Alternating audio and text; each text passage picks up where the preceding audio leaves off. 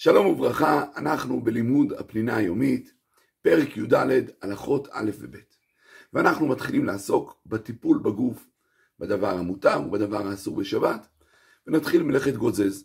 מלאכת גוזז היא ניתוק הדברים שגדלים על הגוף, כדוגמת שערות, ציפורניים, יבלות, עור מדולדל. מלאכה הזאת שייכת הן בבהמה והן באדם. במשכן היו גוזזים צמר מהכבשים כדי לעשות יריעות מהצמר, וגם היו מורידים שיער מאורות התחשים, כדי שאפשר יהיה להשתמש באורות כיריעות. ממילא רואים שהניתוק אסור הן כאשר אתה רוצה להשתמש במה שאתה מנתק, כדוגמת הצמר, והן אם אתה רוצה לתקן את הדבר שממנו אתה מנתק. כמו אורות התחשים שאתה מנת... גוזז את השערות כדי שיישאר האור. גוזז אסור גם כאשר הבהמה מתה. ולכן אם אלה צריך להיזהר אם מישהו יש לו פרווה טבעית, מעיל או צעיף וכדומה מפרווה טבעית, צריך להיזהר לא לתלוש שערות, כי כל תלישה האדם עובר באיסור גוזז. וכאן צריך להגיד באופן כללי, כאשר עושים את הדבר כדרכו. בדרך כלל זה בכלי, וכיוצא בזה, אבל כאשר עושים כדבר כדרכו, אז זה איסור תורה. כאשר עושים את זה בשינוי, לא בכלי, ביד, בפה, בכל מיני אופנים אחרים, זה איסור דה רבנן.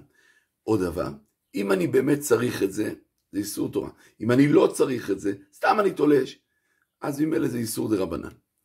ועכשיו, ממילא מתוך הדברים האלה, בואו נראה את הדברים. אסור גם לנת... אה, לנתק נוצות מעוף, אלא שכאשר העוף מבושל, זה כבר לא עוף, זה מאכל. וכיוון שזה כבר מאכל, אין איסור לנתק נוצות. אדם שקוצץ את הציפורניים שלו, אם הוא קוצץ את זה בכלי, עובר על איסור תורה. אם הוא קוצץ את זה בפה, אז ממילא הוא עובר על איסור חכמים, כמו שאמרנו את העיקרון, שכל פעם שתעשה את זה כדרכו, אתה עובר באיסור תורה, אם זה לא כדרכו, זה איסור חכמים. אגב, לכן לא טוב לאדם להתרגל בלקצוץ את ציפורניו בשיניו. מעבר לדבר שזה לא נימוסי ולא נעים לראות כאשר אתה בחברה, כאשר אדם מתרגל לזה, עלול מאוד להיות שגם בשבת הוא יעשה את זה ויעבור לאיסור חכמים. כאשר יש לאדם יבלת לחה, שוב פעם, אם הוא מוריד את זה בכלי איסור תורה, אם הוא עושה את זה בשיניים או בשינוי, אז ממילא איסור דרבנן. כאשר עוסקים ביבלת יבשה, אז האיסור מראש הוא רק דרבנן. כיוון שהיא יבשה, אז היא בעצם כבר נחשבת כמעט מנותקת, ולכן ההסרה שלה זה דרבנן. אסור לגרד ולנתק אור. אותו דבר אם אדם יש לו יובש בשפתיים ויש לו מין אור קטן שניתק, אסור לו לנתק את זה. כל ניתוק כזה, אם זה כדרכו, ופה במקרה הזה זה, מורידים את זה או בידיים או בשיניים, כיוון זה הדרך, זה איסור תורה. מותר אה, להוריד קשקשים, מכיוון שזה כבר נחשב כמנותק לגמרי ומותר. כאשר לאדם יש ציפורן שנשברה, אם נחתכה רובה, והוא יוריד אותה בשיניים או ביד, כלומר באופן של שינוי, מותר. למה? כי כיוון שנחתכה רובה, כבר אין בדבר איסור תורה. ואני עושה את זה בשינוי, במקום צער, התירו חכמים לעשות את הדבר.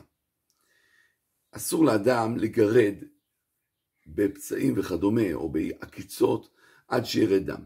כי ברגע שיורד דם הוא עבר על איסור חובל. הוא הדין ממילא, אסור לצחצח שיניים כאשר אדם יש לו מחלת חניכיים. וקרוב לוודאי שכאשר הוא יצחצח שיניים יצא דם, אסור לו. והוא הדין, אסור למצוץ דם שיוצא מהשיניים. אם אדם נתקע לו קוץ, מותר לו להוציא את הקוץ, ובלבד שלא יצא דם. ואם הוא לא בטוח אם יצא דם או לא, אם הוא לא מתכוון שיצא דם, וזה לא ודאי שיצא דם, כיוון שהוא לא מתכוון, הדבר יהיה מותר.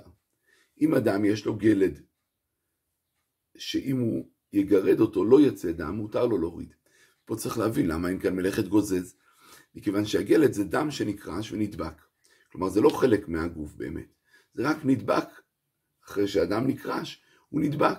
ולכן, אם אפשר להוציא את זה באופן שלא ירד דם, הדבר מותר. שלום, שלום.